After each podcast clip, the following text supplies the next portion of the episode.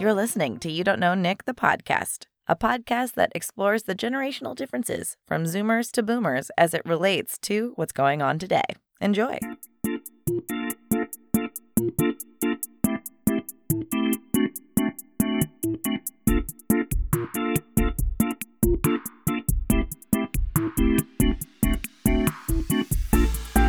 My last haircut stylist was not wasn't necessarily like a cheap cut, but sometimes with these fancy ladies, they charge a pretty penny. This is that is true. I uh, just to get my hair colored with the last lady I used to go to, it was like three hundred bucks. Yeah, that's outrageous. It's insane. Three hundred?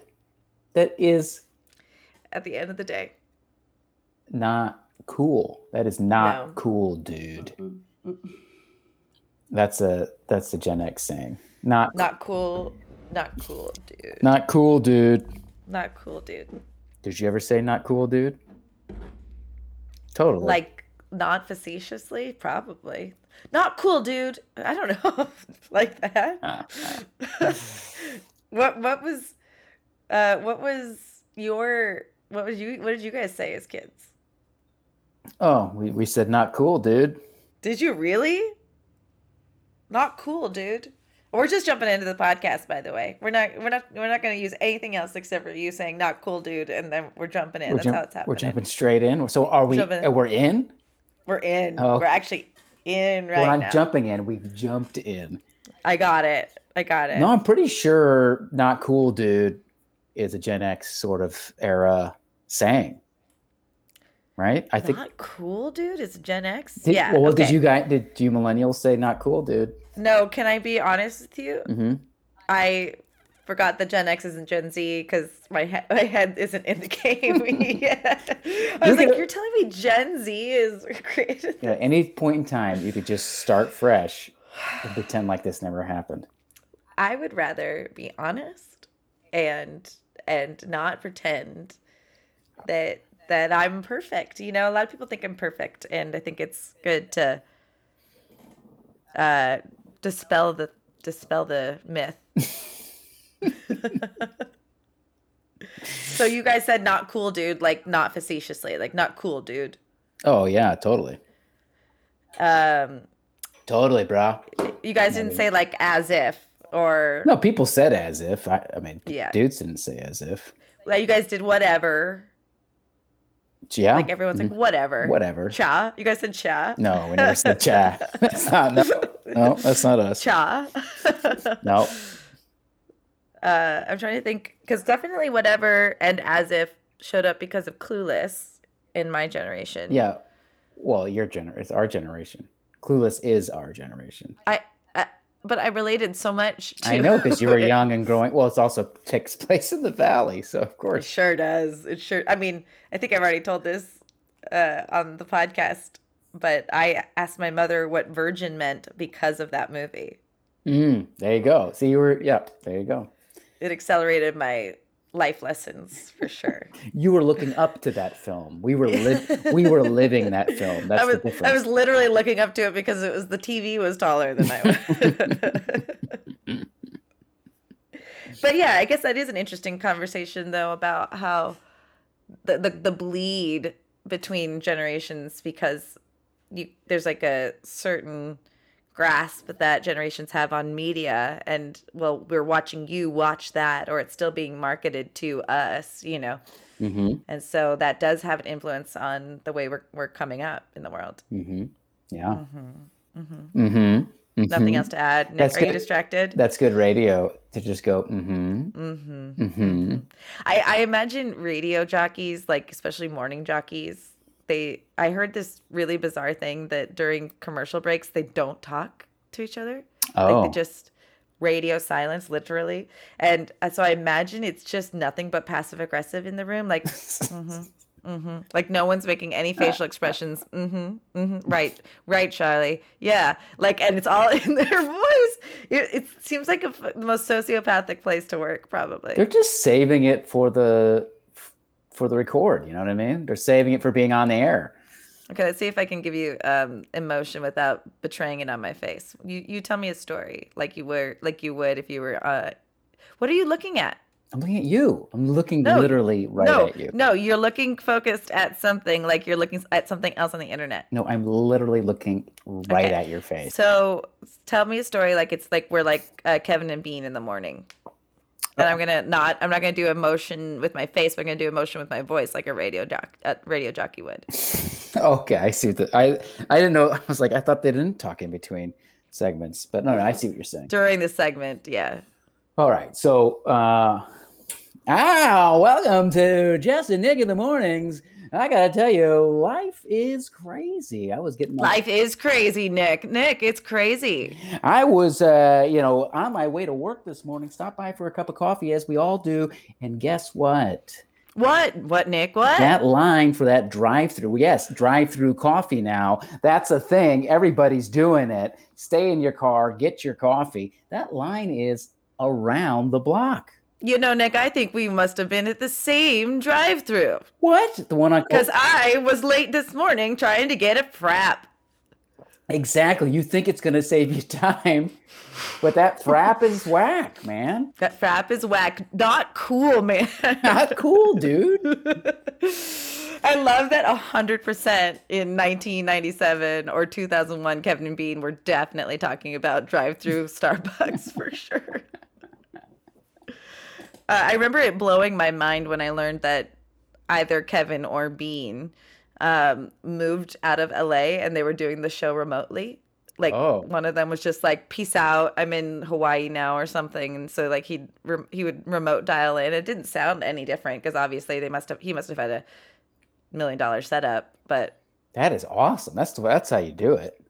when you get to be Bean or Kevin, I'm sure you the world the world is your oyster. I'm sure people uh, who don't live in LA kind of get who Kevin and Bean are, even though they don't know who Kevin and Bean are. I think everyone has a Kevin and Bean. That's what I'm saying. Yeah. And also, if I remember correctly, Rick Dees was Kiss 102.7, but did they not broadcast that to other places in the country or was it just was Rick Dees just us? That's a good question. I don't know. Um, I don't know. And by us, you mean me in my early 20s, right? Oh, well, because you would have been out here because you wouldn't have had Rick. I, well, that answers the question then. You didn't have Rick Dees in El Paso. No, no. We had uh, KLAQ 95.5 FM, El Paso. El Paso.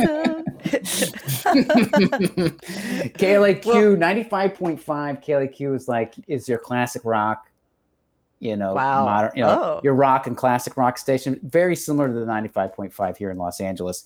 Also, very similar to a lot of 95.5s. It's seemingly a very popular classic rock station.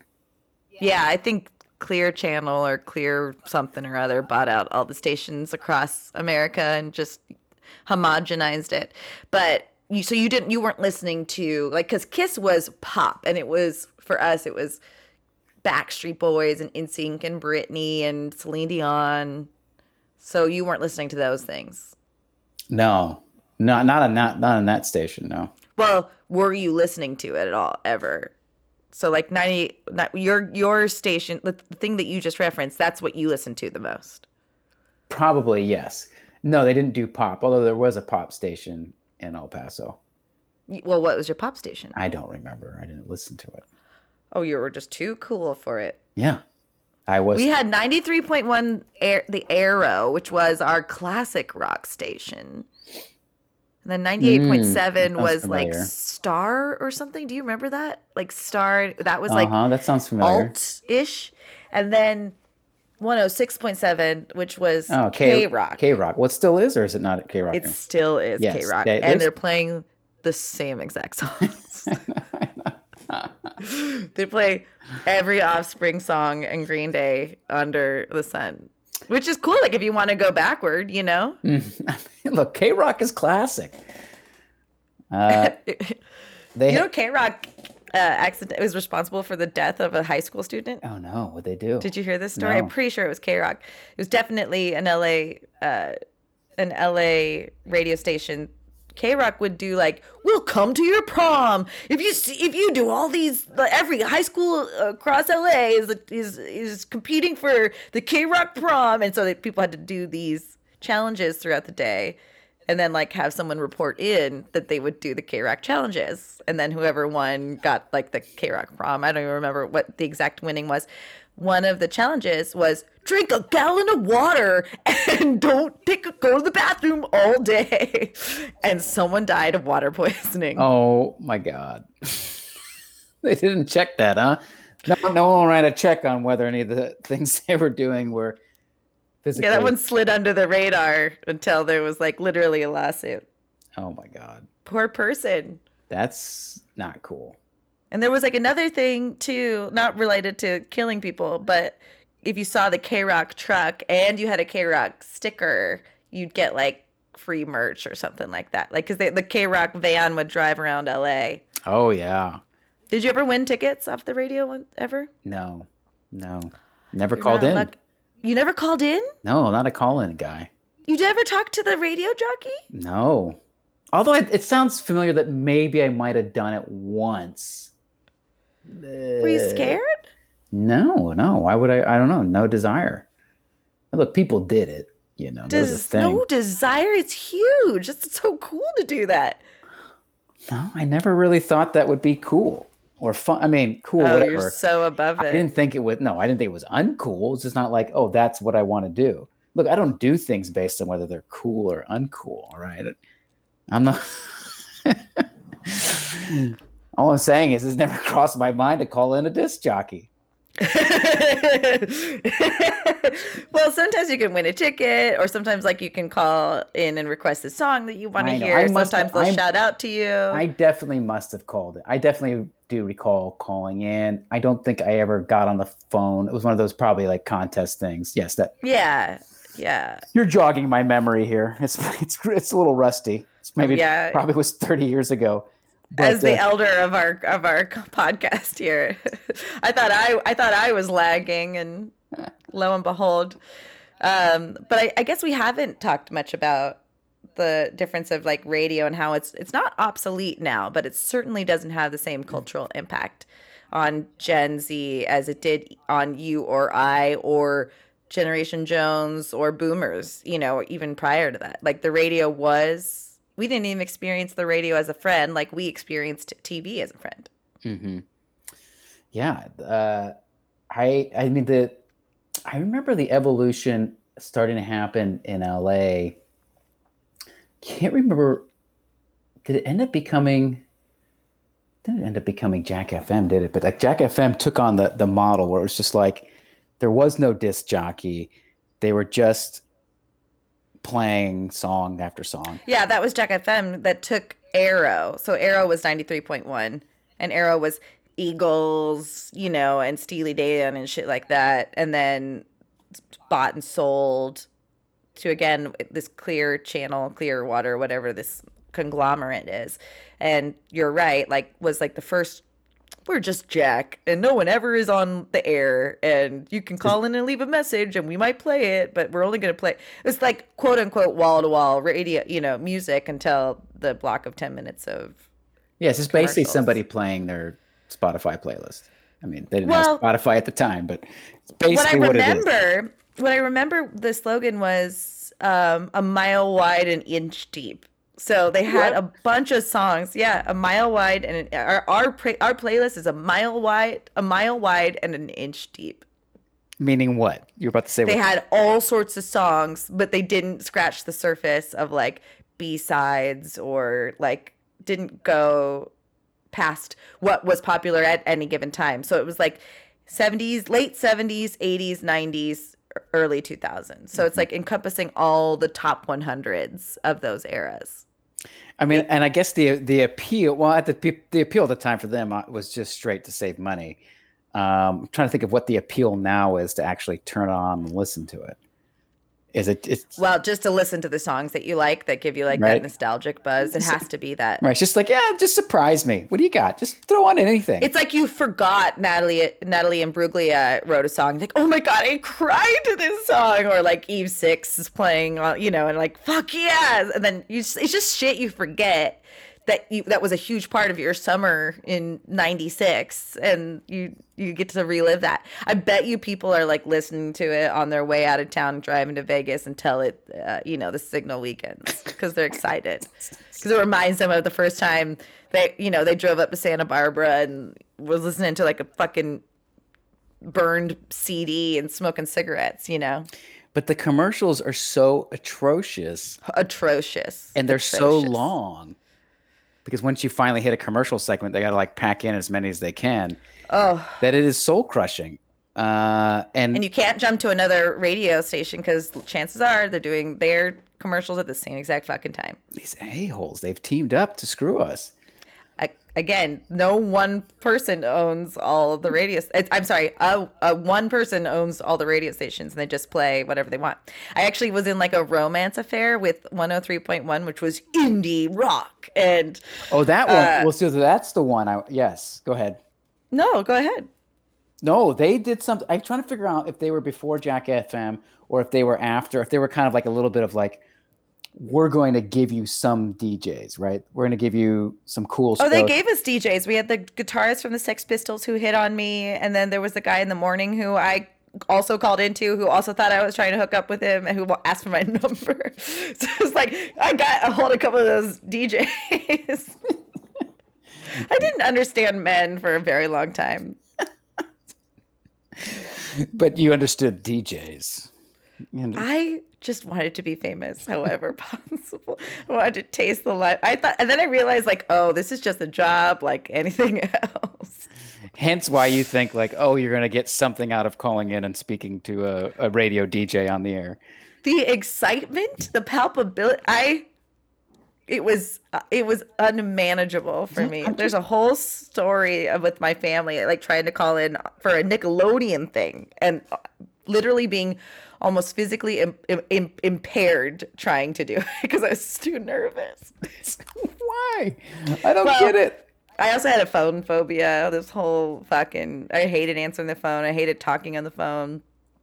Uh I, I think my mom fucked me up. She would be like every time her friend Marissa would call, she'd be like, "I'm not here.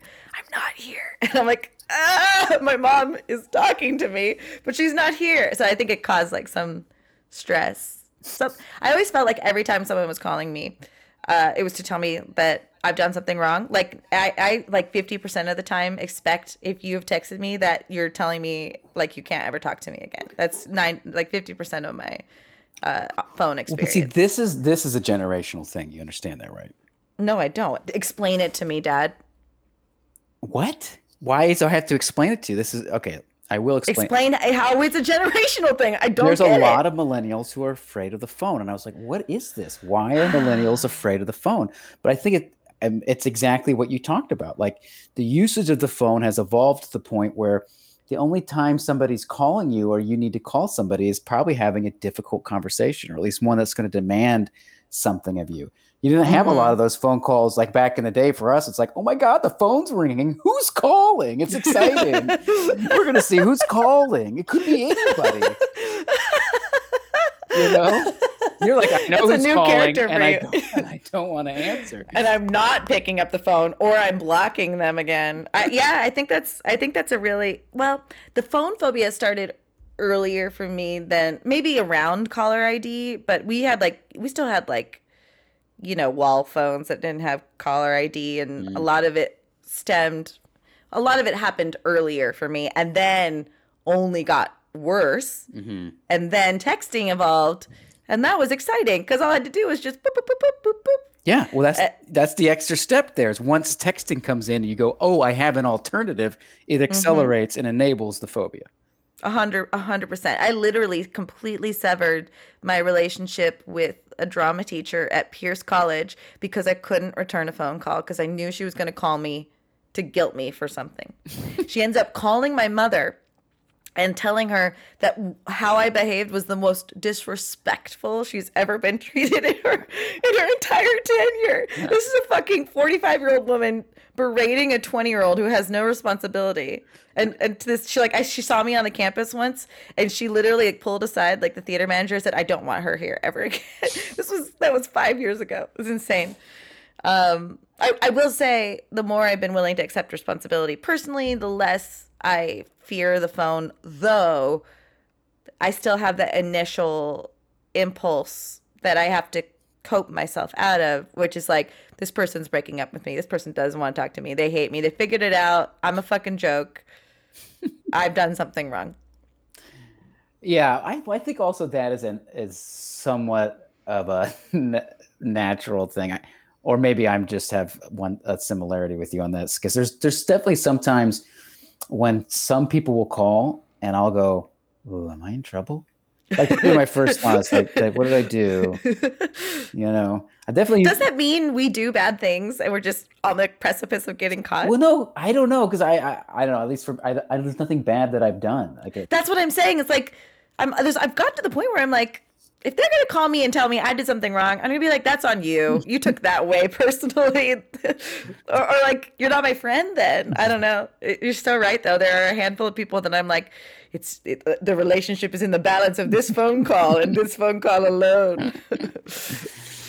but it also sounds like you got, and this is something that I'm mindful of as a as a parent now, which is to not associate activities and things with anxiety or some sort of you know you know some sort of negative energy it's very hard to do as a parent because you're you're just trying to live your life and you know you don't have time to analyze everything that you're doing but if you can get that awareness that like oh shit every time my daughter gets on the phone i create a ang- field of anxiety like that is going to create an, like a, an association it's going to give her like a Pavlovian response one way or another. Mm-hmm. Like I, I read an interesting article about just that, where children don't have words for their emotions and their feelings until we start encouraging them to give them names. Like are you feeling sad? Does this make you sad? You're like you're asking questions trying to help them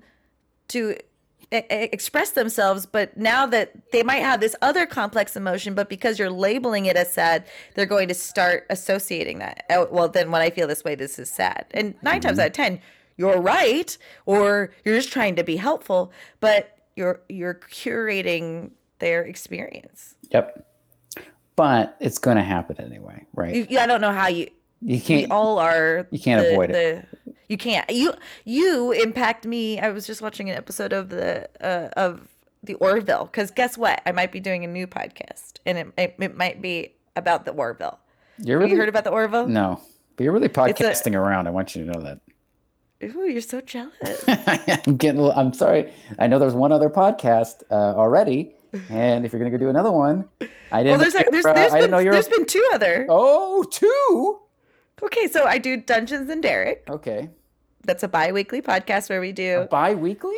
That's every other week. Okay, never mind. Every other week or bi-monthly. I don't know. I, I still have yet to learn the rules on that. It's probably no. It's bi-weekly. Should be no, bi-weekly. Yeah, no, it's not right because that would make it sound like it's twice in a week. No, it's bi. It's bi-weekly. It's bi-weekly. So bi-weekly on Tuesdays, uh, our ongoing. It's called TTRPG 5e Dungeons and Dragons 5e actual play. it's insane. So we play we play Dungeons and Dragons essentially. Mm-hmm. I every week I'm a guest host on a podcast called Sci-Fi 5 where oh. I do 5 minutes of science fiction history on this day.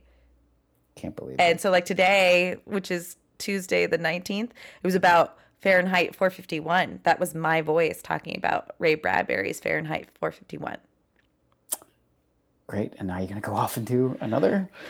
And you're going to sit here and tell me about how great they are? And I'm not. T- I didn't. I didn't say they were. I didn't say anything was great. Nick. Oh no, I could tell in your tone. I could tell in how you were talking about them that you really like doing them, and you wanted everyone to know you really liked them. Maybe I just wanted you to feel something, Nick. Well, I do. It worked. Okay. so there's an episode of the Orville where if you wanted this person wants to delete a part of someone's past and can because that person's just exists in a simulation. And so they delete like someone else that that girl's interested in. But then it deletes a whole major strain of her personality that he liked. So if you were to delete that person outright so that he doesn't have competition, quote unquote, he deleted her ambitions strangely because that person helped influence her to pursue them prior to this knowing this guy. So you know, it's a it's a long way around to say that every person we meet, whether good, positive, negative, or not, does influence our journey and and brings out different parts of us that we wouldn't have had otherwise. Mm-hmm.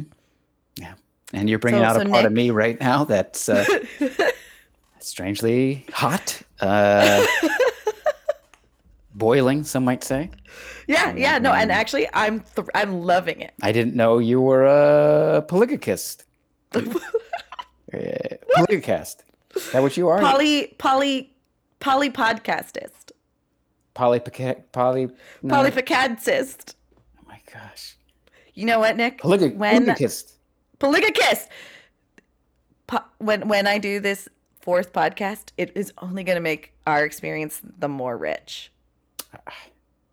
You're going to bring back a little bit of the other casts stars. I thought this was sacred. I thought this was, you know, impenetrable. Okay, well, but... we're gonna. Oh God, that's the problem, Nick. Um, we're gonna go talk to our therapist. Listen to our sponsors. We'll be right back.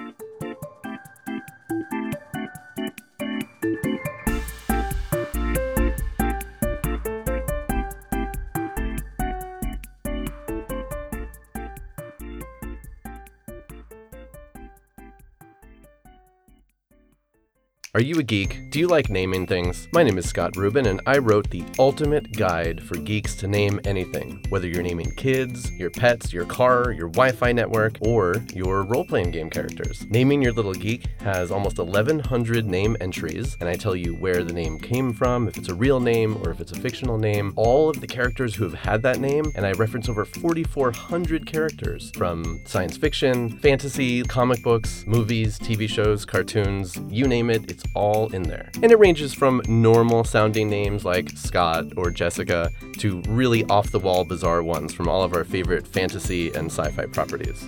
You can pick up a copy of Naming Your Little Geek at bubblesandthingssoaps.com and check out all the other cool items there. Some really neat soaps. Naming Your Little Geek is also sold everywhere books are sold online, and you can even find it in some physical bookstores if you're a person who shops in physical stores these days.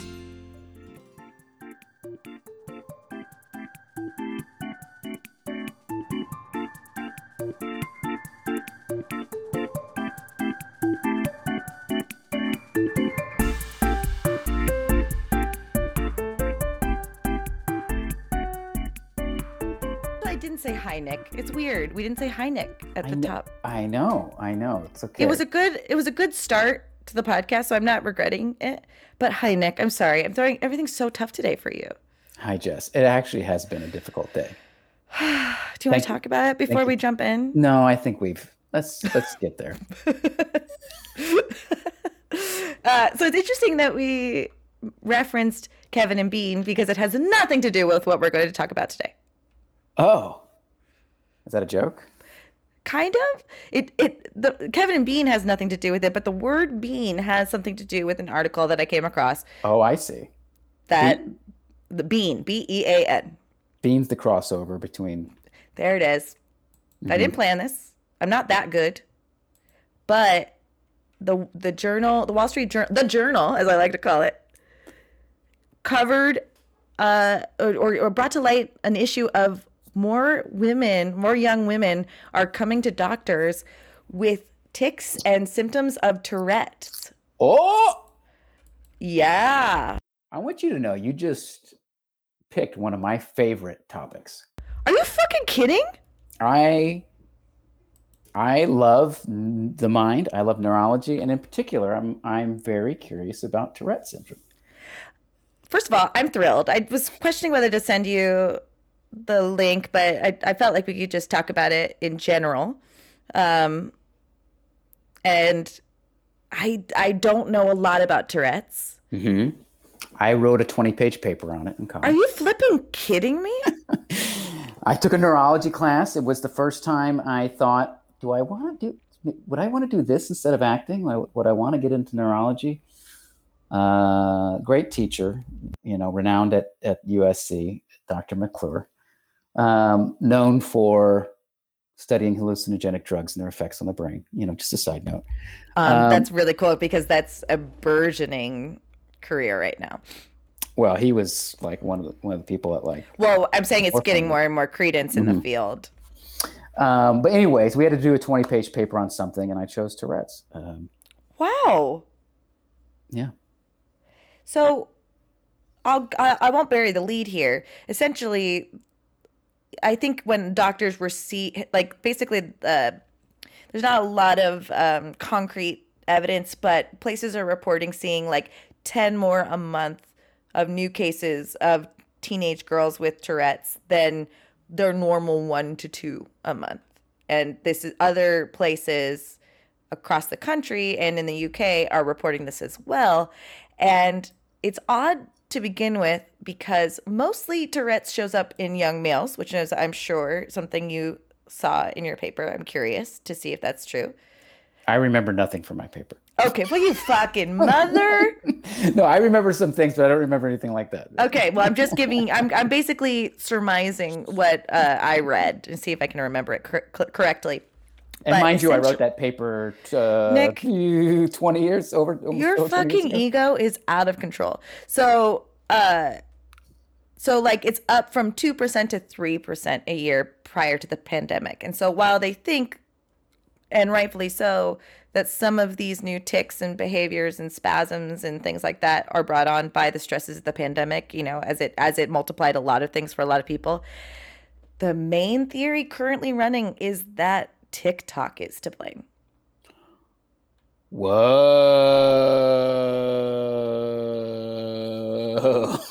I mean, it's it's kind just, of fucking huge. It's you just huge. dropped a bomb on me. I got to know more. Tell me more. So it seemed like, as specifically these young women were probably trying to understand themselves as depressives and anxietyists. Like, so they already had like these versions of depression and anxiety. Then it was getting heightened by the pandemic. And what's cool about online communities is that you can find people that are going through similar things to you and you're not feeling so alone. So you can find like cancer communities. My brother uh, has joined a, an adult children of alcoholics group. Uh, so he's not an alcoholic, but he's joined the adult children of alcoholics so that he can have shared experience and start to understand our experience as being children from children of alcoholics. Because my parents weren't alcoholics, but they were both raised by alcoholics. Al-Anon. Neither here nor Al-Anon. yeah. essentially good. yes but but this but this and this is a this is a offshoot of al-anon um but like i remember when i was dating my second boyfriend i was trying to figure out the abuse that I was going through emotionally with him, and I ended up coming across um, a borderline personality disorder forum that was there for the codependents to kind of understand your relationship with that person. And uh, it was it was what it was the best time I, for me to like self heal whatever. So these kids are doing hashtags and learning about other people that are anxiety or depressed and then they uh, you know tiktok and the algorithm which you know is also wall street journal covers more in depth about like how they just they can see how long you've hovered over a video and go oh that's probably of interest to you. Oh that's what your desire like oh you went back to watch that video. How many times did you watch that video? So based on that information it's collecting it is then assessing that you'll want to see more and more of these videos. So eventually they find their way to the tourette's tiktok community and where young women or a couple of young women are sharing their experience of having Tourette's. And one of them in the UK, I believe, one of her tics manifests as saying the word beans a lot. And so a lot of these young women that are coming in to the doctor's offices, a lot of them report saying beans. Oh my goodness. Wow. You know what? I'm just going to just to segue slightly, not some really a segue, but just this is blowing my mind is that like recently a friend of mine was like, "Oh, have you checked mental health on TikTok?" You know, like the thing about TikTok, as I'm sure people know, is that, right. You have these different communities. Uh, you can go like, "Oh, what's you know whatever." So mental health TikTok. I love mental health. We've talked about this before. I went in, and one of the first things I found was somebody with Tourette's, and I was just like, Wow. And then and it was just blowing my mind. I was just loving. it. I was like, oh my god, this is so great. Like way back in the day when I wrote this this twenty page paper, Uh-huh. Uh, yes, a scholar. I I uh, was thrilled when I found like a documentary on Tourette's. You know, it's like, oh, I could actually see, I could see it and understand it better that way. right, right. You know, where and it's just so- such a far wa- way away from now. It's like, oh shit, you can just hop on TikTok and see see it all because people are just putting themselves out there. And what a great thing to have that shared community and being able to put yourself out there and be be able to have discussions about it and not and help create awareness. But that there's this side of it too that by looking at it, it could. I'm I'm assuming this is what the, the, you're saying here is that by looking at these things, it is triggering Tourette's style ticks in people watching it. Yeah, so the journal is uh, really careful to not say that, but it the implication is there, right? Because I don't think there's enough study as to. I don't know that there's a, a lot of. Un, I don't know. There's a, there's obviously a psychology behind it, but by being exposed to things over and over, there's uh, there's a theory with regards to that. Uh, which what which was like why diversity is important in TV, not just for the representative factor, but if you're constantly being shown stories about white men succeeding, you're not seeing that reflected back to you. So you're like re- buying into the story and the collective narrative that that's the, what's important. Mm-hmm. So so something similarly neurologically must be going on where you're empathizing and being influenced. You know, either you're it's either uh, you're probably your mirror neurons are going crazy and and engaging like over and over and over and over. Well, it's funny because when you just started talking, like way back at the beginning of you talking about this, and I and I got what you were saying, like my Halfway into it, but then I kept talking. Uh huh. no, no, I just say it was very, it was very quickly that my my physical reaction to it was to think about Tourette's and my body wanting to imitate what Mm-hmm. I what I was seeing in my mind. I was like, Mhm. I was like, oh, that's interesting. My body, you know, just by thinking about it, I was like, oh, I can see that empathy of like if you're watching it, that your body might want to want to do it. Um, Reading it, I was going, "Ooh, how would this manifest in me? Like, what would I like to do if I was being influenced in it?" I don't know the I don't know I don't know like to do is the maybe the right descriptor for what Impulsed, impulsed Yeah, to towards. yeah. The word Well- like. I think I may, may I think I may know what you mean, but I don't think it's a like. I mean, there's like a sat. Okay, so like a satisfaction. Like there's like you're. I think by You're doing Go ahead. Well, okay. The way I'm conflating it is when I was a kid, I was doing this thing where it was like hitting my hand against the wall with my right hand, but then I needed to hit my hand uh, against the wall with my left hand to balance it out. But then this, my left hand felt unbalanced. So I hit twice on the right hand, then twice on the left hand. And like I saw myself going into this pattern and I said it out loud to my dad. I was like, I'm doing this thing. He goes, fucking stop. I was like, okay. And so like right then and there, he like stopped OCD for me. But it was like truly, but like it was, there was like a slight indulgence in that. And it was, uh, it was not only compulsory or could become compulsory there was like a satisfaction that that came out of doing it but then it became insatiable. Like so that's what i mean like liking. So i'm conflating the two potentially. I think you're conflating the two because I mean, yes, there may be some satisfaction in it, but I do think that for people who live with Tourette's, uh, it's not like they like doing it like that Yes, yeah. so and then I- maybe the better way to say it is your want what what would i want be want to do like what would i be what would most- what would you feel the sort of involuntary impulse to do? yeah how would it manifest in me How would it manifest in you? Yeah, because I don't think you know, right? It's, it, if you've got a conscious way into, well, I guess there is a conscious way of sort of probably trying to help manage it, but like a conscious entry point into doing it, I think it kind of takes away from the sort of ex- what the traditional understanding of it is well, just well described experience of it is, which is it's Right. not it's not con- involuntary it's an- they can't Yes. It's an involuntary impulse that that sat and the satisfaction they get is by by doing the impulse only because by not doing it it becomes built up anxiety. Wow. You know, and I think what you described though is very close to it in a sense, right? I think it's more along OCD. I do what you're talking about. I've done it my entire life, man. You know, so I think a lot of people do it. You know, I I have a thing where I, you know, if I feel a sensation one way, I might, I, on one side of my body, I want to feel the same thing on the other side of my body. And there's certain parts where it manifests where it's like, I really need to satisfy that.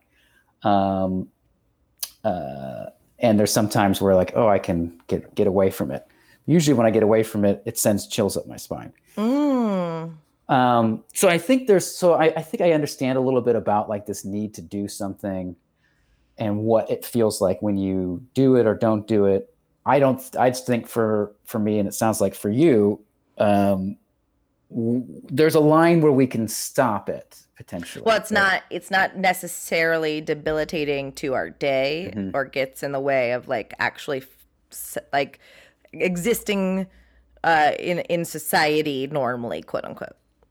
Yeah, and for me, so this this opened up something for me when I had this awareness about myself and and learning about Tourette's and and now since on my mental health journey, learning about all sorts of different sort of mental health um, issues or concerns or however you want to describe it or situations.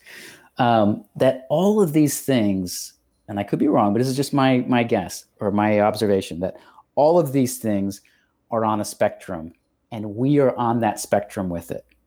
And this kind of validates that a little bit of like, oh, somebody who didn't necessarily have a history with Tourette syndrome is suddenly capable of do having, you know, having motor A tics. predisposition towards it even, right? Like Invo- it- yeah, involuntary motor tics. Um, I mean, what you know, and like maybe you know, part of it's like noticing that behavior, like like in what you just described, that touch one side to the other, but when you were able to stop it and not progress it, yet inside you somewhere is that sort of little bit of that OCD compulsivity, yeah, totally. right? And so, I think that goes for probably every mental health disorder or or diagnosis or whatever, however you know, or syndrome that there's a little bit of that in us and i and i wonder if people understood that more or i guess i wonder if i was actually even right about it not just a presumption but if that was true and people understood that would they have one more empathy for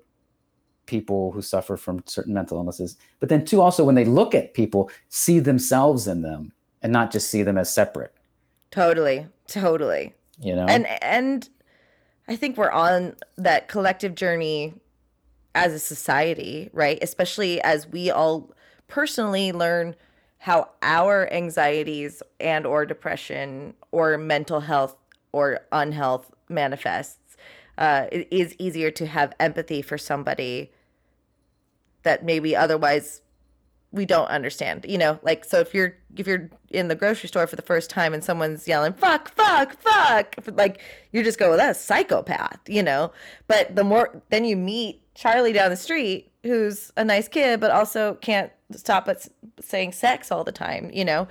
Then you kind of feel okay for the next person to i try actually really hard when i'm in public to not give a lot of attention to someone that's making a, a big ruckus unless my life is threatened. So I'll like I'll look to see if like my life's being threatened. But if someone's like having a tough moment, I'm just gonna try and let them do it as much as possible without like going ah, weird person. That's also, I think, a bit of like a, a city thing where like we're more exposed to those scenarios. Where I wonder if in a smaller city or a smaller town, um, it would get more of like, what the fuck is going on over there? Okay, this is I wasn't going to talk about this, but it's interesting that you bring that up and it was something oddly I don't I don't know how how else to broach this topic, but I'm going to say uh, trigger warning and the trigger warning could be is is rape. The trigger the trigger war- warning is rape. So if you don't want to listen to that, fast forward. I don't know how long this segment will take, but a woman was raped on a commuter train in Philadelphia just last week, and there were people on the same train as her, and no one did anything. Oh my gosh. And so the reason why I was thinking, I'm not laughing at the situation, but the, I'm laughing at myself. The reason why I was like, oh, this would never happen today. I was thinking about that like a week ago. Oh, So I was watching a porno where a girl was groped on the bus and you know, and like it's every woman's worst nightmare to end up in a room full of men and not have anything that they can do about it. But also watching those fantasies on porn is like one of the highest rated porn hits because there is something about I, I, I did research on this before, but there's something about being afraid of something, but then still it being titillating. So I, so not important. But I was thinking, oh, this would never happen. Do you remember the Jodie Foster movie? Which Jodie Foster? She was gang raped. Joan Ra- Jodie Foster. Uh, I don't remember what it's called. She was gang raped in like an, an arcade where just a bunch of guys were like like huddled around to make it so that no one could see what was happening, and uh, like men just went the other like just turned off their like base human emotions. So this guy, I don't know. There's no video. There's thank God there's no video. There's like it didn't release that, but there were people uh, around this man who was raping a woman and didn't do anything. And that's weird. That's like a weird city thing, but also I don't know. I don't it's just it's just weird. It's just weird, Nick. It is weird. Well, that's part of like you should look over at that person who's making a ruckus. Right? Yeah. You, you should Yeah. take you should look and take it in. You know, like how Like you assess assess what's going on. Yeah, right. I mean, it's tricky, right? Because you can get to that point where you're just like, nope, nope, that's going to cause me to stray from my day.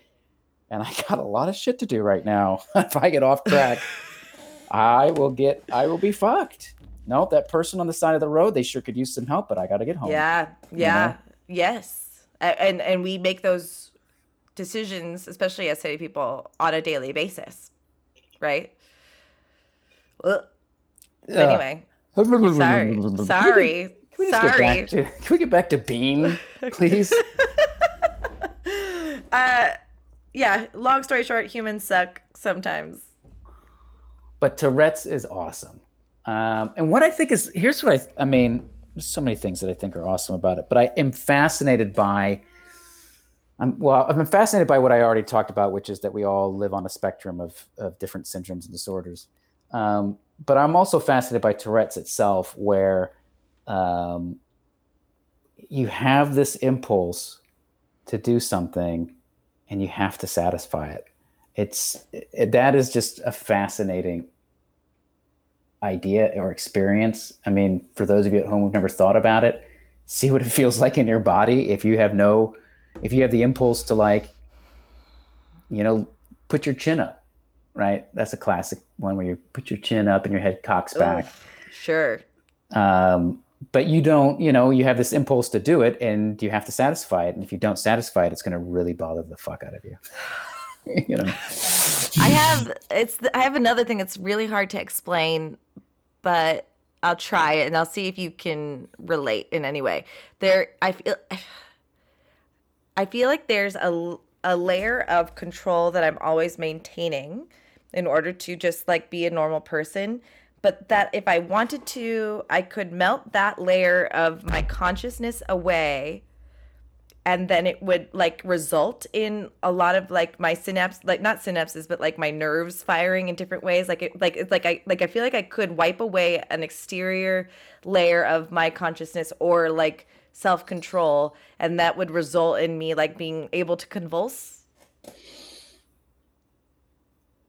Okay. Okay. This is wait. I'm sorry. So this is something you've been thinking So about really- lately, or something you've No, always thought about? I've, I've known about it uh, in myself for it's uh what's the um what's the acting the closest I can explain it there's an acting style of warming up where like you get to tremors yeah. Is that? Is I don't know if that's Fitzmaurice or not. It might be Fitzmaurice. it's not Fitzmaurice No, because I would I would have recognized the name or maybe maybe it's Fitzmaurice It's the, it's but but, it's tre- you know where you put your body in a physical position where it starts to tremble and it loosens up your your sort of your abdomen to be able to have a full breath and you, it's a voice training technique. did you say abdomen it was very it was, No, I think I said abdominal. we heard I heard abdomen but it, It's it's a- probably it's probably what I said. I really enjoyed it. Um, so so imagine you're doing the tremors, but all over your body. Like I could like blah, hmm like I could like the things that make you chills or whatever, like we had to just you know wipe away that thing we were just talking about. I, I could tap into that, disengage totally. I'm like afraid to do it. I've I've known that for like maybe ten or fifteen years that I could, if I tried, if I really wanted to, I could disengage, and. Oh, that I don't is- know what that means though. That's fascinating. I Is it fascinating? Well, it is a little bit. Um, you might be a mutant hero. I don't know. It's possible. but you've never allowed your powers to to manifest. No, know? actually, I'm I'm fa- I'm afraid of it because I feel like once I uh don't when I if I if I do that, there's like no coming back from that. I mean, possibly. You could be sending your your brain into I don't know a, a pit of you know. Just Again, it's like one of those things that I cannot explain. Um, you know, have you you you? What's your feeling on ASMR? oh, is have that the, whisper, have- the whisper stuff? No. Yeah, or like triggers triggers where people like sex. Oh yeah, well, Or we like- had the, w- w- like when we talked about whatever that girl- yeah, the girl Yeah, who sent me who. you didn't like it? No, it. don't- I mean, I don't know what I don't. I don't qualify my experience. It was an experience. I don't know if I liked it or I didn't like it. I know a lot of people that don't like it, but for some reason I don't hate it. But I think did I mention at that time that I get that kind of tingly ASMR thing, but when people are really nice to me? Did I mention that before? Oh, no. So I get like when someone like is just objectively like loving or nice or like care like like has thought about just me in that moment, I'll like get a wash of like like tingles. Mm. Oh, I've Oh, had that since I was baby. no. It's probably because you're a really wonderful person. No, it's really narcissistic. Oh, I was trying to trigger. it. I was trying to find a way to trigger. it. Didn't work, huh? no, because like- it wasn't it wasn't genuine. I tried to do my best acting. I really tried to get there. I was like, what? No, try later when we forgot when you forgot when I forgot about this conversation. Just text me something really nice, and, and I'll and I'll let you know. Oh, you fucking asshole. No, it's it's a really it's a nice sensation, but again, I think it's like I don't know if it's like my brain, like part of my brain, or something. I don't know. I, this is off the rails. We should have never talked about Philadelphia. No, that's your fault. Yeah, it was dark. I know, but it The dark side of humanity. it was topical. it was just really not cool. Well, we trigger warmed people, so hmm Did we trigger warn people about Tourette's? Because apparently it's something that you can pick up. well, we're not a visual medium. hmm But we're but we're- but our words are so descriptive. It lives within the mind. You know. I do think it's interesting, though. I guess the for me, there's a broader impact on TikTok in general and overstimulus to it, and we we we really do not know. There's a lot of speculation on social media and if, and how it affects our brain and social and our self esteem and stuff like that, but we um, really don't know the long term effects of, of constant stimulus like that. Well, I got to tell you, I I've been wanting to say this for a while. I don't, or maybe we have said this. I don't know, but I have, you know, since we've talked about TikTok, it's been a while now, but like gone ahead a couple of times where I went down a little TikTok hole. It's a dark hole. I mean, I'm not gonna lie. That I, I don't necessarily mean what you're watching because I'm sure that's part of it, but um, twice now. I have like, oh, let me just, I'm just been lying in bed and it's like, oh, let me Dabble. let me just see this little TikTok video and watch this. It's like 11 o'clock at night. I'll watch a couple little TikTok videos and I'll go to bed. It'll be great. Cut to 2 a.m. I'm still watching TikTok videos. I finally convinced myself to put the phone down, right? And it's just like, put it down, put it down, just turn it off. And I do. And I'm literally so wired that I can't sleep for another hour. It's like I, it's like I, What? it's like I drank a big cup of coffee. You Wow. know? Um, and Because I'm, it's like frenetic and I don't know. It's gotten my. It's just. It's. It's that. It's got this endorphin rush, and I'm like, oh my gosh. You well, know, that happens if you're watching TikToks of young pretty women. That's not what I'm watching. what are you watching?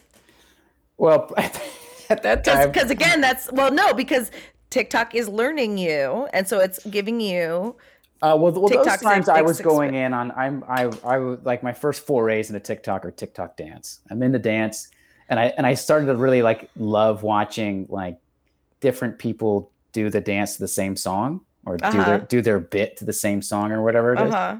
So I started going down that home like, whoa, who did, what did this person do to that? Oh, what that? Okay, what did this person do to that that soundtrack? Or, you know, um, and I did find a couple really, a couple really cool stuff. Um, apparently, and the stuff that intrigued me, I, I think it was this one song is now in a Burger King commercial. So it's apparently really went really far. Oh, that's so that's the whole thing right now, and I'm sure you know that. But uh, uh, so I'm not like being patronizing, but songs will go to number one because they're TikTok famous. Mm.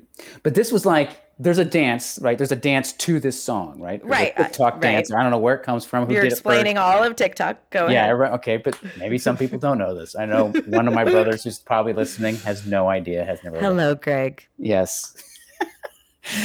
um, but so then watching the the mascot for Burger King dance to this song, they don't have him actually doing the dance, but it's it's there's like there's like a moment where he look, looks like he might do the dance and then he doesn't. And I wondered if they like talked about it. I wonder if they were like, "Oh, should he do the dance or not? Are there legal problems with There the are legal repercussions if someone is the first person to do the dance. They've gotten in trouble. Uh, Fortnite has gotten in trouble because they'll take literal licensed dances, like the Carlton, you Mm. know, where he's like swinging his arms, and like they didn't like pay royalties for that. Uh, and then there's the there's there's actually it's a fascinating topic that I'm ill equipped to talk about, but a lot of black creators on TikTok will invent the dances for these songs. And then white creators will recreate the video using those people's dance, uh, not those people's, the, the the black creators dance, and then they'll get on the for you page as opposed to the black creators. So basically, there's TikTok dance appropriation. Whoa. Well, I mean, I, I mean, I guess, I guess rightly so. Um, What do you mean, rightly so? You don't. I know you don't mean it that way, but you weren't listening to me, so you said the wrong thing. Sorry, I thought I got an audition. I, but it, it turned out to be a phishing text. Look, I'm sorry. I Wait, was you go listening. fishing? No, no. You know how you get texts that try to fish, that try to get you to press the. Uh, Oh yeah. Which one was it? Like, hey, check out my knockers, or was it like, we're sorry that uh, our Amazon uh what didn't come on time? Which one was it? no, the one I one the one this is this is really tricky. The one I usually get is um, is like AT and T, like, oh, you've you've won a prize or something, or Yep, it- yep. or you paid your bill and now check this out or whatever. But this time it's come from a phone number that looks exactly like the phone number you get from the automated Yep. commercial casting. Yep. You know, I don't know which. I know exactly what you're talking about because also Jury Duty uses the same one, and I thought I was getting an audition, and it was just Jury Duty. I mean, I, I almost pushed the button. I was looking. I was like, oh, did I just get a thing? Because it said, it said, I, all I could see is like iPhone 13, AT and T, and then today. I was like, oh, shit, do I, have a, do I have a same day? I was like, that's four o'clock. How do I have a same day? Uh, and so- it makes you think that you are going to book the Apple I, uh, new iPhone 13 commercial, and they don't even know that you're an actor. They don't even know how they fucking got you. I don't know. I oh, I literally almost pushed. And I was like, let me check my email. 'cause You always know what? I'm just going to say, we're going to talk about this right now. I see other podcasts because you don't listen to me. That's not true. I'm You, sorry. you check your phone while you're, It you're came up. It was while you're right there. online with me. And I saw the word today, and I was like, "Oh, it- is this the same day that I'm going to need to respond And to?" if someone else's mic was in front of you, Nick, would you also just, oh, well, they were there. Would you just cheat on me that easily? No, I would not. I, have you? Have I gone on a single podcast this entire time, other than this one? I haven't. I don't know. I don't know. I feel like I don't know you anymore. Well, no one's asked me, so that's part. Well, I could I could change that. We could we could start doing we could do our interview tour. Um, I do think sooner than later we should do we could do when people actually start going to like shows again. We could do a live recording of you don't know Nick. We totally could. It would uh, probably have a totally different texture to it. I would imagine. Oh, 100%. We'd be doing improv the whole time. It'd be bits, bits, bits, like out of control. But we, we, we need to invite someone who we would interview so it would like ground it. But we hmm. would do a show. Okay, great. I know a space. I got a space.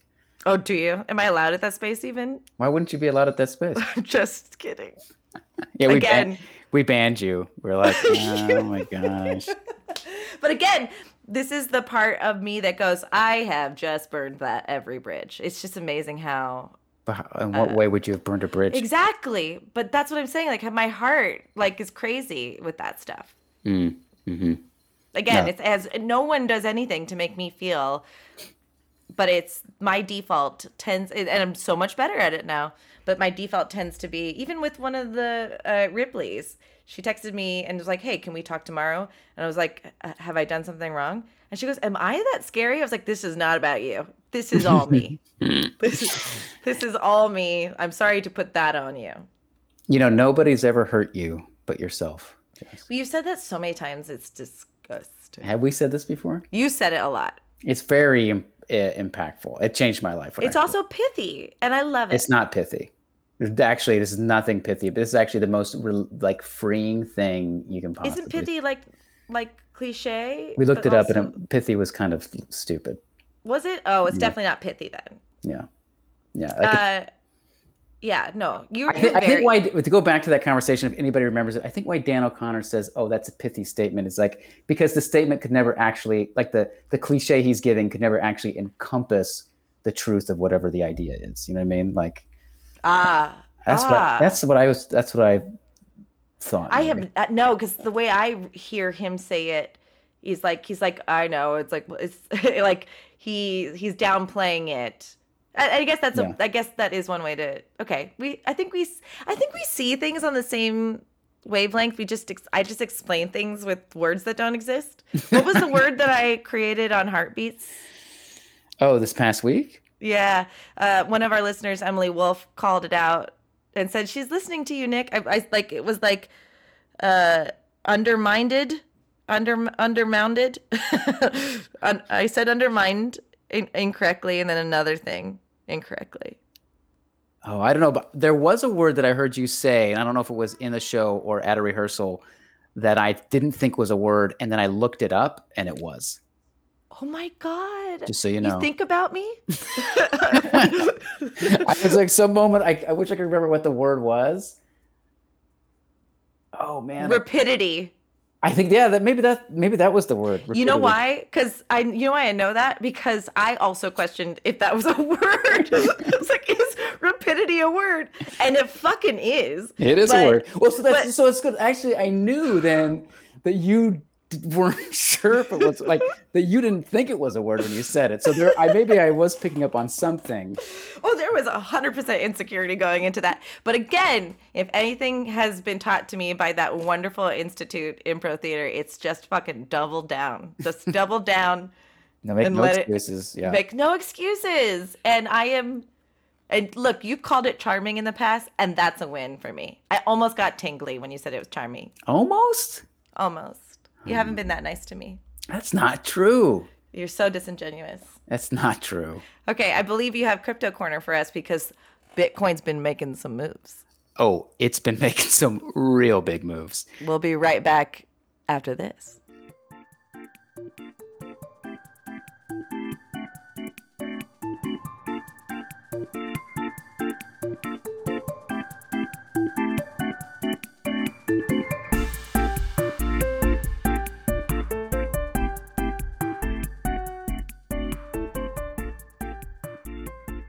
Crypto corner. Crypto corner. Hit a new all-time high. Is it gonna crash now? I don't know, but did you hear what I said? I know. A new it's- all-time high. Dude, it keeps on hitting highs. Well, no, this is it. Finally, for the first time since May, broke the all-time high. Wait, all time. Like never has touched All th- never touched this titty before. Never touched the 64k titty.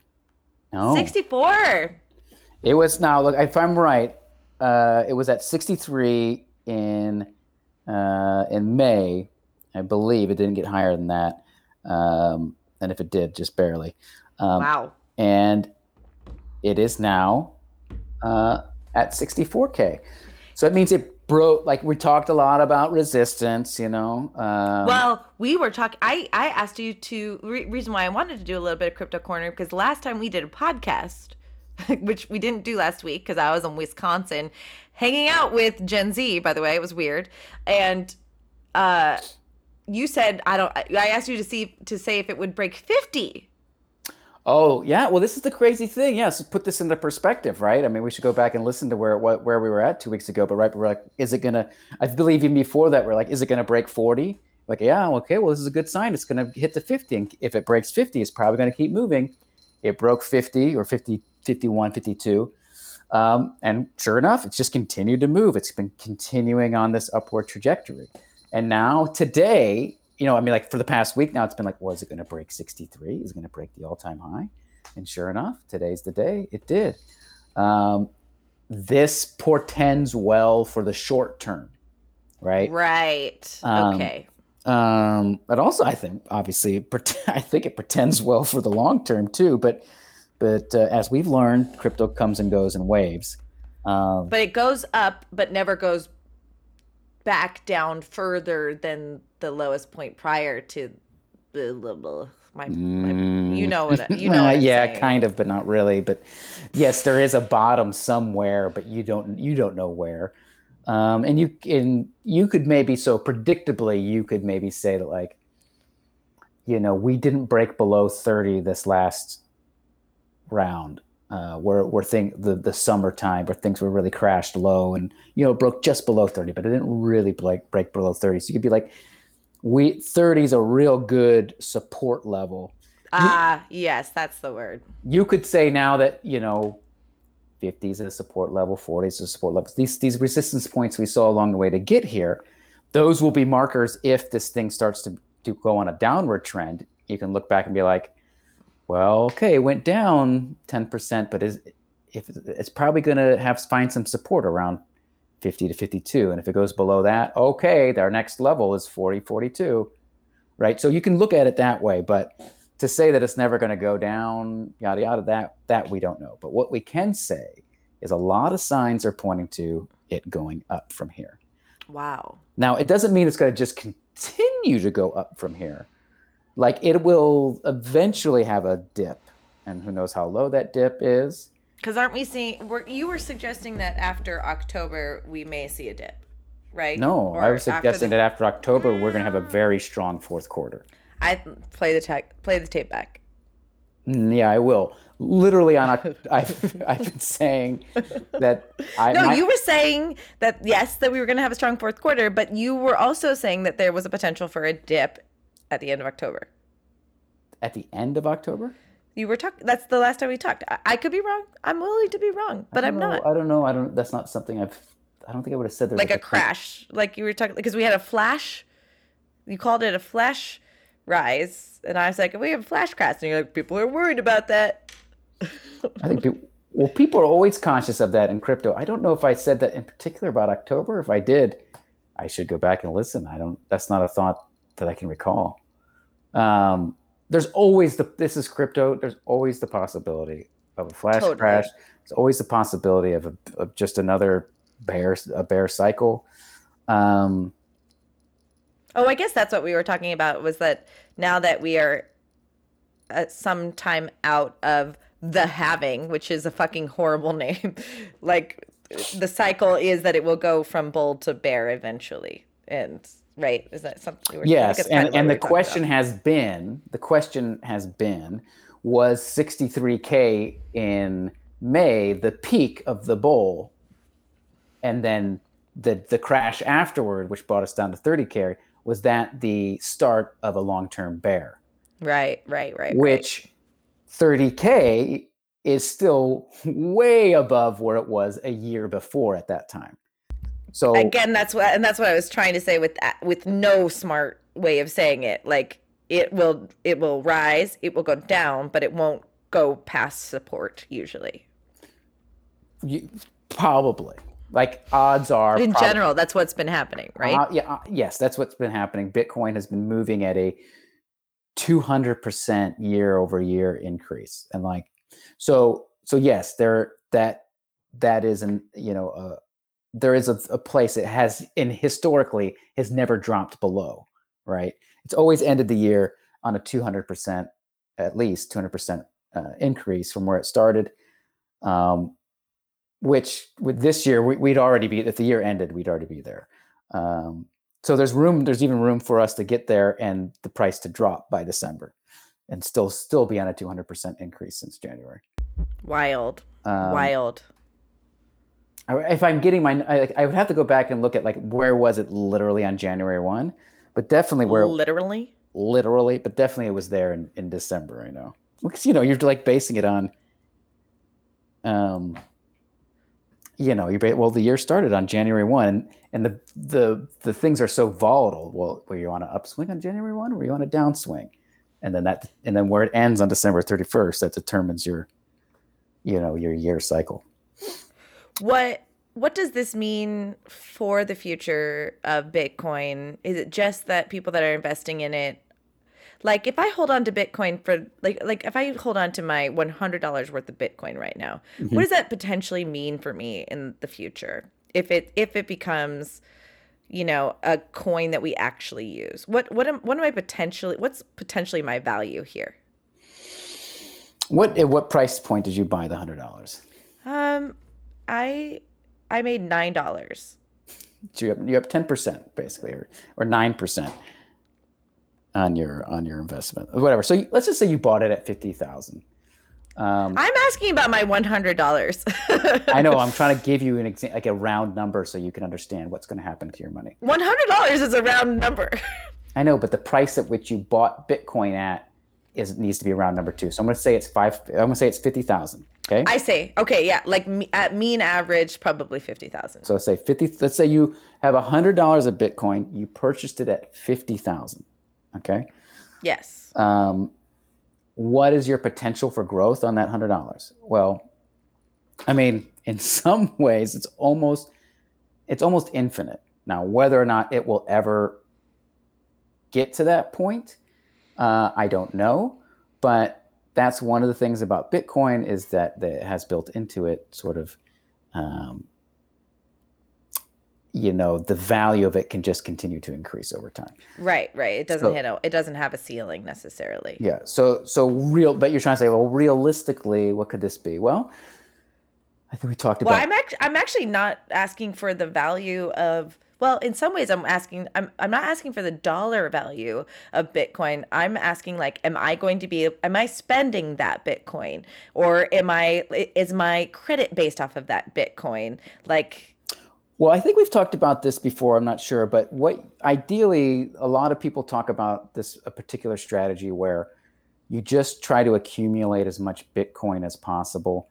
As it increases in value, your holdings within it have greater value. Then you can use that as an asset you have. Um, you can then use that as collateral to get loans just the way you I would see. just the way I you would see. remortgage your house or things like I that see. so that you would Sure. never so that let's say let's say you you know had some bitcoin and suddenly it was worth $200,000 right let's just say that happened to you and you're Right. like and you're it like happened you're like oh $200,000 I I need $50,000 in my life right now I'm going to pull fifty thousand dollars out of my. Uh, I'm going to sell some of my Bitcoin, fifty thousand dollars worth, so that I can pay for this thing. I need fifty thousand dollars for. Well, that would be unadvisable for a couple of reasons. Uh, one is is that you'll be for, you'll have to pay taxes on it, so you have to take out more than fifty thousand dollars to get fifty thousand dollars. Um, two, you'll lose on the the appreciation cost or the appreciation value of just keeping that fifty thousand dollars Mm. in Bitcoin. Right? If it continues to rise, it will continue to rise. Now, Bitcoin is very volatile, so it could also drop. But, um, but you know, you're losing on that 200% year over year growth, right? If it continues on this trend. Um, so what you would do is you would borrow against it. You would use it as collateral to per to borrow fifty thousand dollars from somebody else.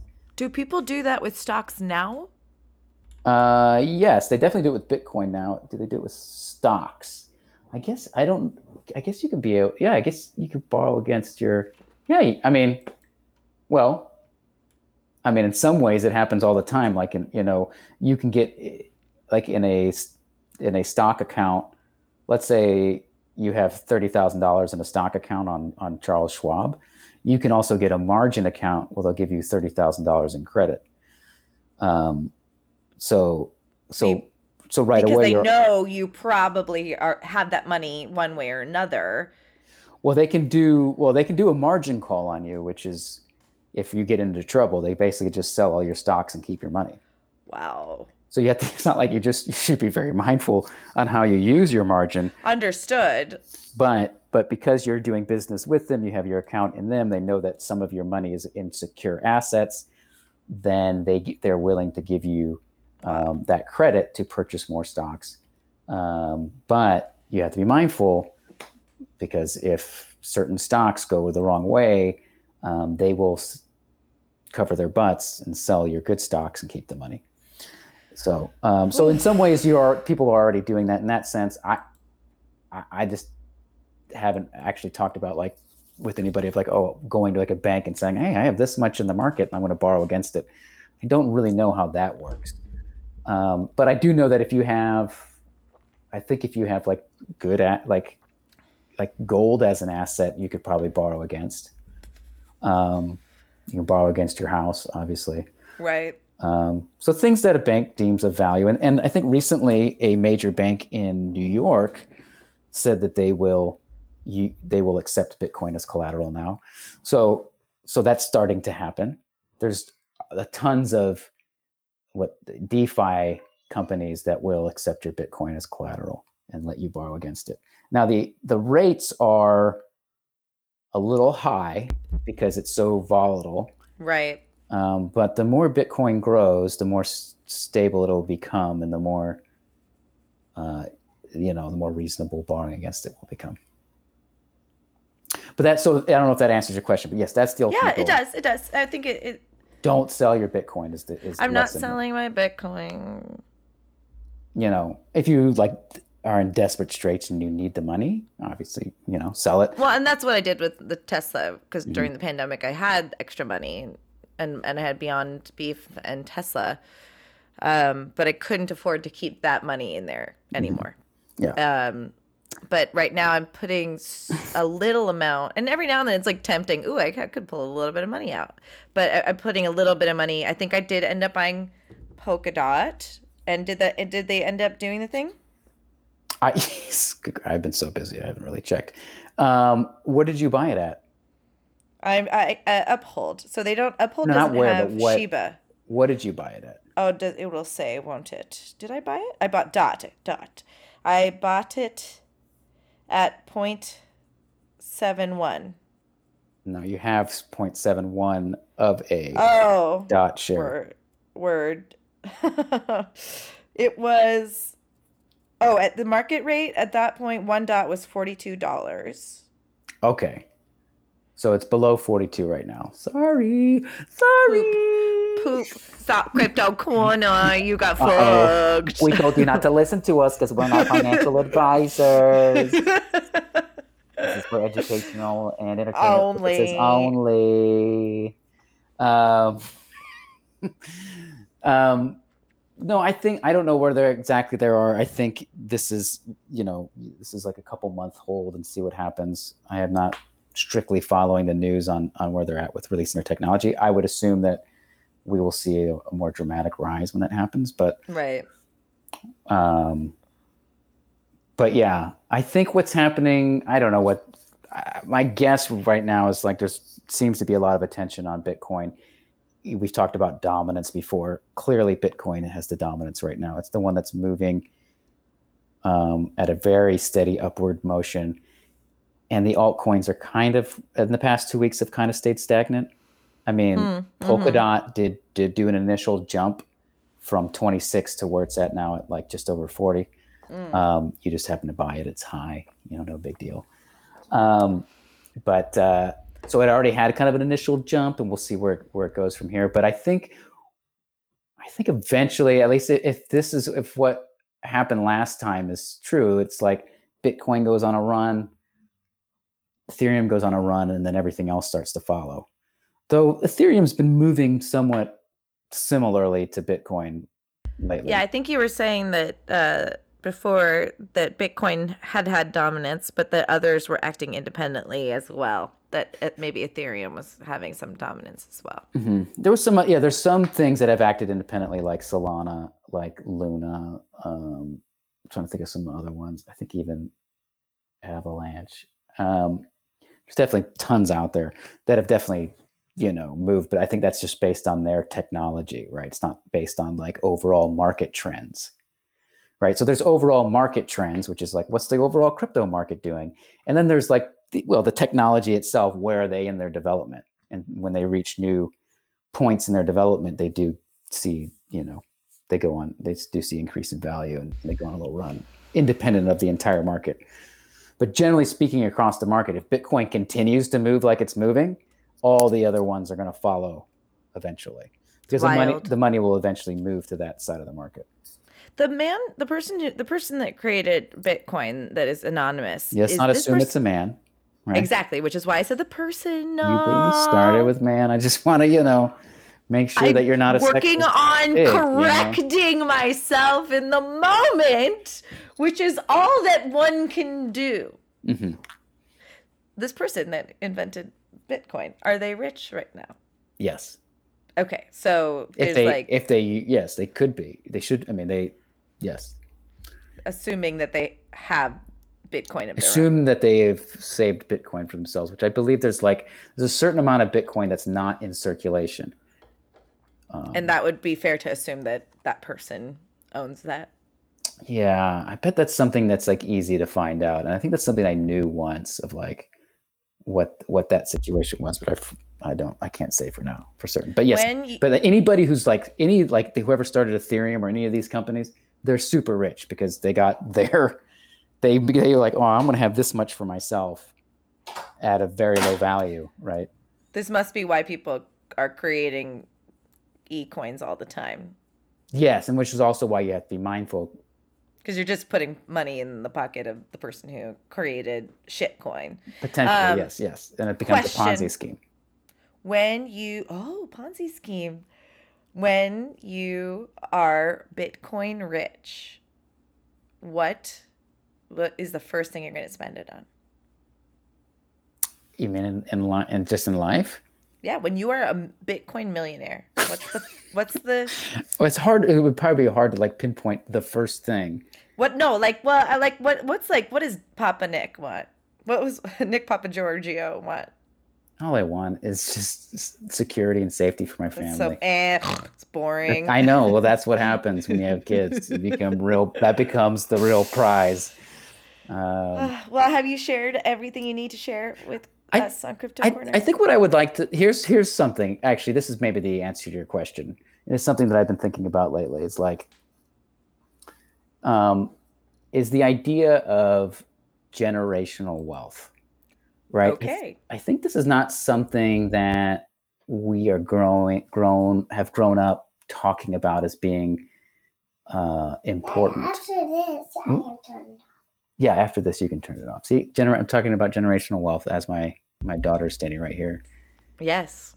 Um, she's the star of the podcast and she's only said two words. so really, it's don't sell your Bitcoin because I'm going to give it to her. Um, oh. But to think about, you start to think about it. I've been thinking a lot about generational wealth lately, and I think maybe this needs to be a bigger conversation. I don't know. Maybe it already is a big conversation. I think a lot of times, you know, we look at, you know, these really rich families who, you know, their children have grown up not even having to worry about money and kind of like been like, well, they don't know what it's like to work real hard or whatever, and kind of maybe look down on them. You know, like like a like a tr- I mean, like the ultimate thing is a Trump family or whatnot, but. Um, but um, that aside, however, some people, you know, that the uber rich or whatever, generational wealth is a very real thing because the baby boomers did so well that they are now passing down their money and it's affecting like it affects the real estate prices in Los Angeles, right? Because it's not that the the kids have the money, but their parents are helping them purchase the house, right? Mm-hmm, By kids, mm-hmm. I mean somebody in their 30s, even, mm-hmm. right? So generational wealth. I mean, a lot of times we think about like, oh, I want to make a lot of money to have a good life and, may, and maybe have a good retirement. Maybe that maybe what we should be thinking about is the next step is generational wealth, because really that's the ultimate goal, and that's it. Partly is a very big for the sort of immigrant experience. Um, because the immigrant experience, if you think about it, is they come here for a better life.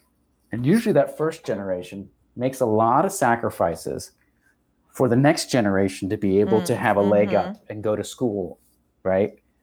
Um, so that they could, you know, um, have, make a life for themselves. I mean, obviously, some first generation immigrants are able to figure out how to do it for themselves, but generally speaking, the first wave of the family is probably you know grinding it out working difficult jobs trying to support for their kids and then that next wave is supposed to take advantage of those opportunities right go to college get a good job and really if they've reached their ultimate goal their success they will then not only have money for themselves but they'll have money to pass on to their children right hmm. um, and so that is really kind of kind of one of the ultimate goals of the immigration cycle of like, oh, I want to go to America because there's opportunity there.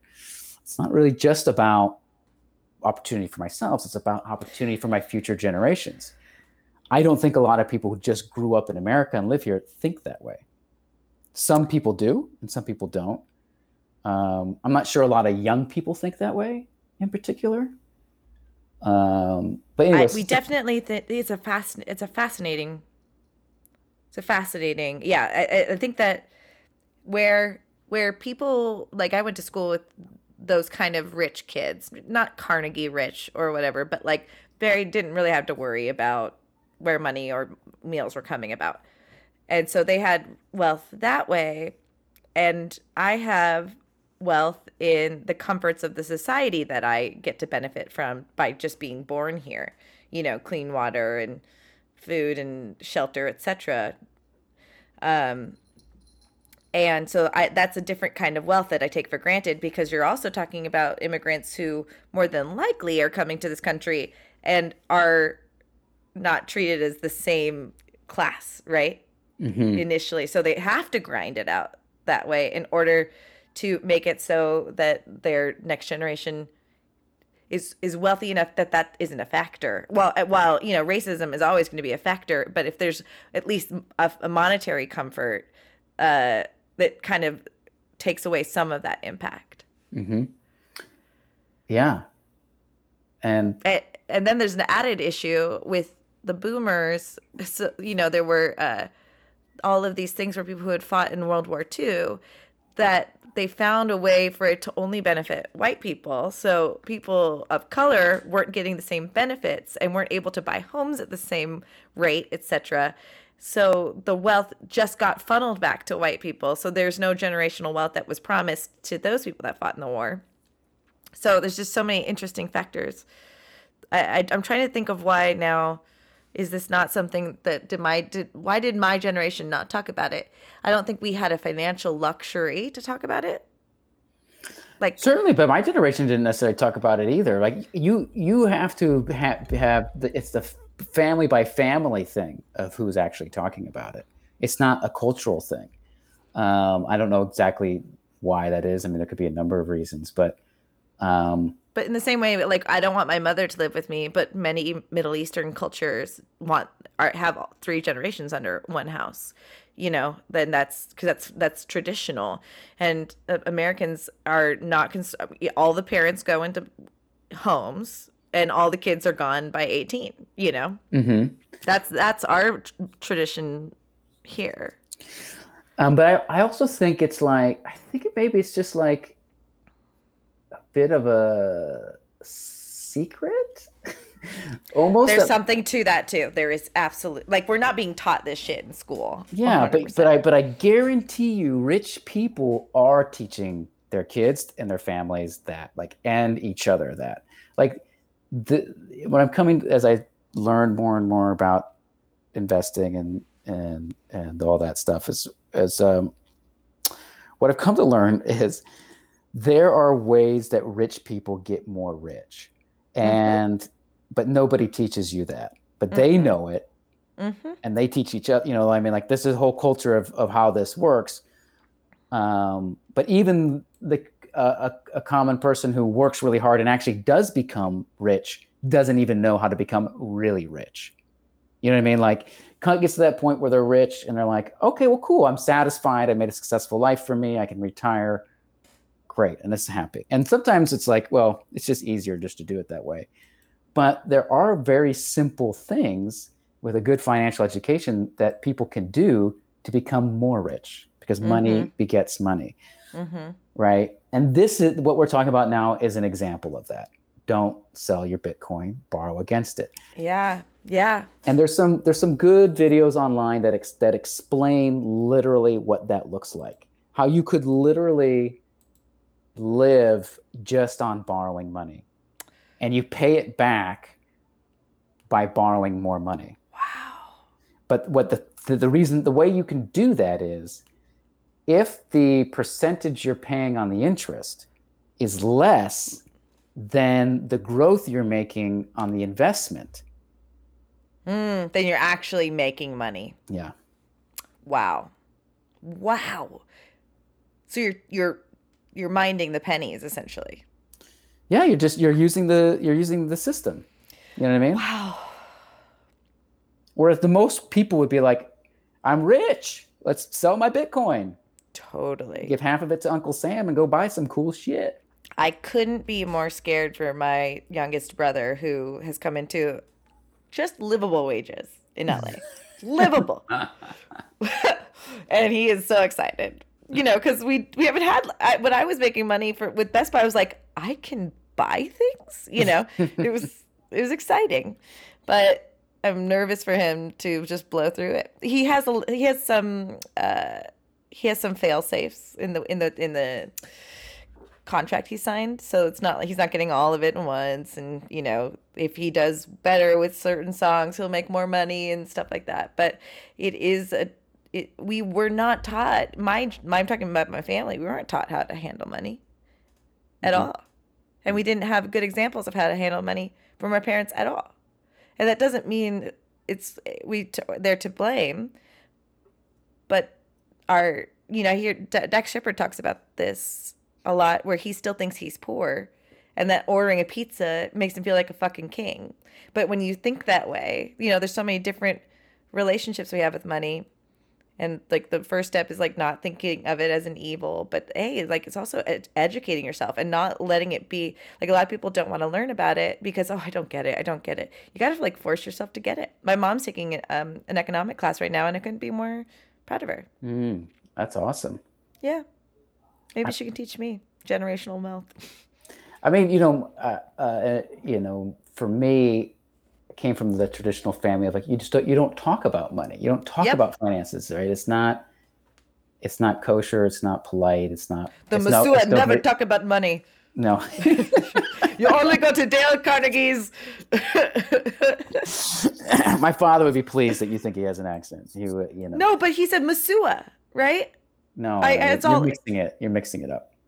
Well- I, would- I. That's the actual way you would say it. that's how you told this story No, my father says Masu, about as Midwest American as you could possibly get. Oh, but it should He's- be. Oh, I see. He He's as far away from the true pronunciation as possible. Wh- which is Masu. Yeah, Masua.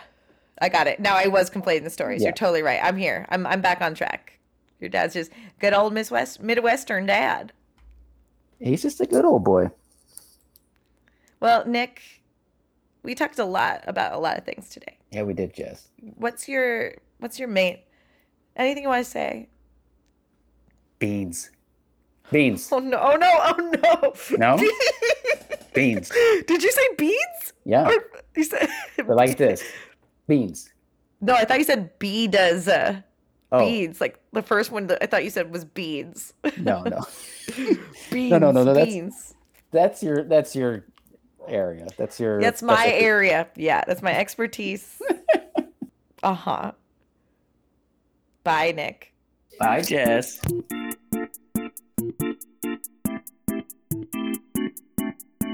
That does it for this week, Nichols. Thanks so much for listening to another episode of You Don't Know Nick. There are many different ways you can support our podcast. One of them is going to youdon'tknownick.com and finding out all the different places you can listen to our show. You can also follow us on Good Pods, which is basically Instagram for podcasts. Not only can you follow your favorite shows, you can listen to them right there in the app. If you're interested in finding some You Don't Know Nick merch or Jessica Lynn Verdi merch, go to subtlegeek.spreadshirt.com.